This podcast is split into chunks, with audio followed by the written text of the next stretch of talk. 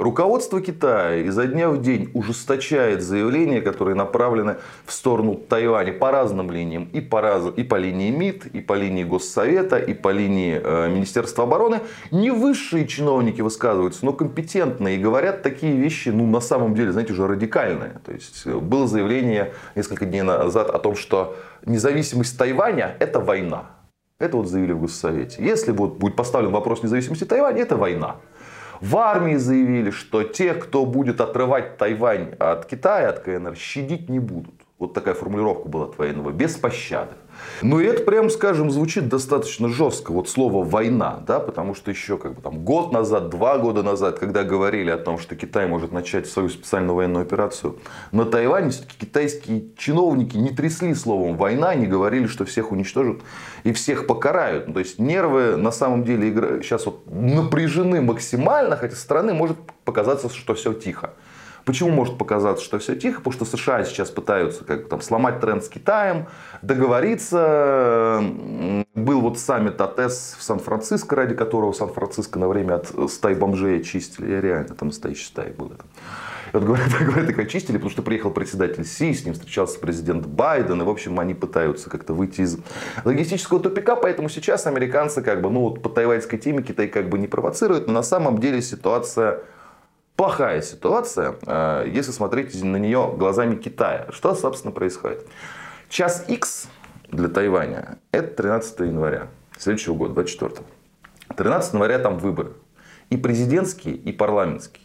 И вообще еще недавно э, вопрос стоял так, что правящая партия э, прогрессивная эти выборы проиграет с треском. Потому что она проиграла год назад муниципальные выборы – и к власти должен прийти Гаминдан. Гаминдан это та партия, которая, вот, собственно, в свое время избежала из Китая на Тайвань.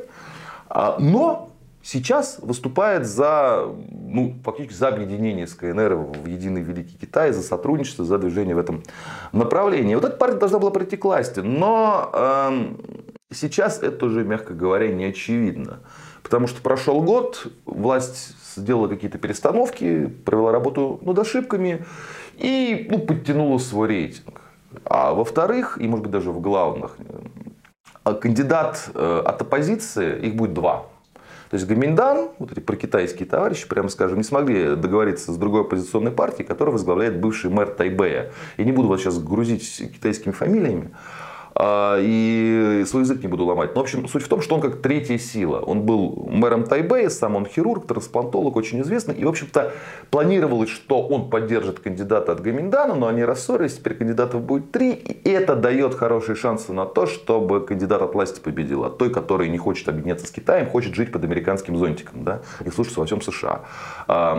Кандидат от них, вот китайский, его зовут Уильям Лай. Он этнический китаец, но вот зовут его Уильям, он сейчас вице-президент и, возможно, станет президентом Тайваня, после января, что идет ну, наперекор планам Пекина, планам товарища Си, потому что они считали, что э, победят их товарищи, и готовились, в общем, к тому, что американцы попытаются как-то это переиграть с помощью оранжевой революции, каких-то других э, технологий, да, и поэтому грозили американцам, не смейте, не лезьте на Тайвань.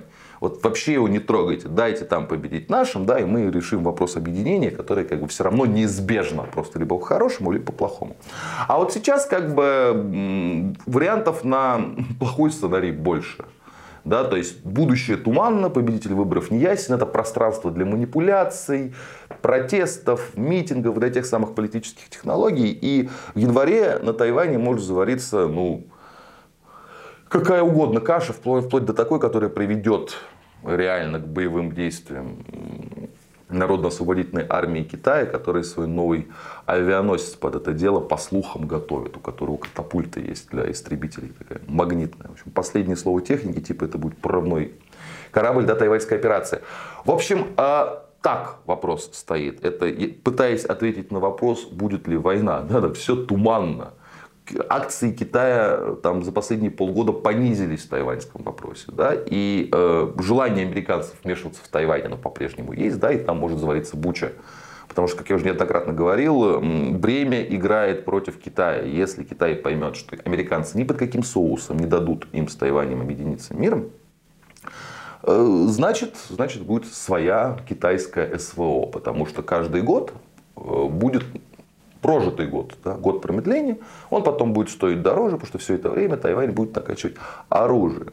Единственное, что а, вот то, что чиновники сейчас китайские дипломаты, генералы употребляют это слово там война, наказание, там есть свои тонкости. Они да запугивают, они вот буквально гремят кулаком по столу, это ядерная держава, когда она так делает, ее надо обязательно слышать, но они все-таки право инициативы оставляют за собой, потому что что считать сепаратизмом, да, вот они говорят, будем наказывать за сепаратизм, мы сепаратистов не пожалеем. Что считать сепаратизмом в отношении Тайваня, это, знаете, очень сложный вопрос. Там все сложнее, чем обычно в таких конфликтах. Там, как, не знаю, Абхазия, Косово, вот как бы мы отделились независимые государства. Там не так. Там Тайвань и как бы Китай КНР, они считают себя вот представителем единого Китая. То есть они, Тайвань тоже не хочет э, как бы отказываться вот от, от этого от всего. Да? Он считает, что Китай его, они на самом деле законные власти, а коммунисты это просто ну, как бы мятежники, которые захватили власть незаконным путем в 1949 году.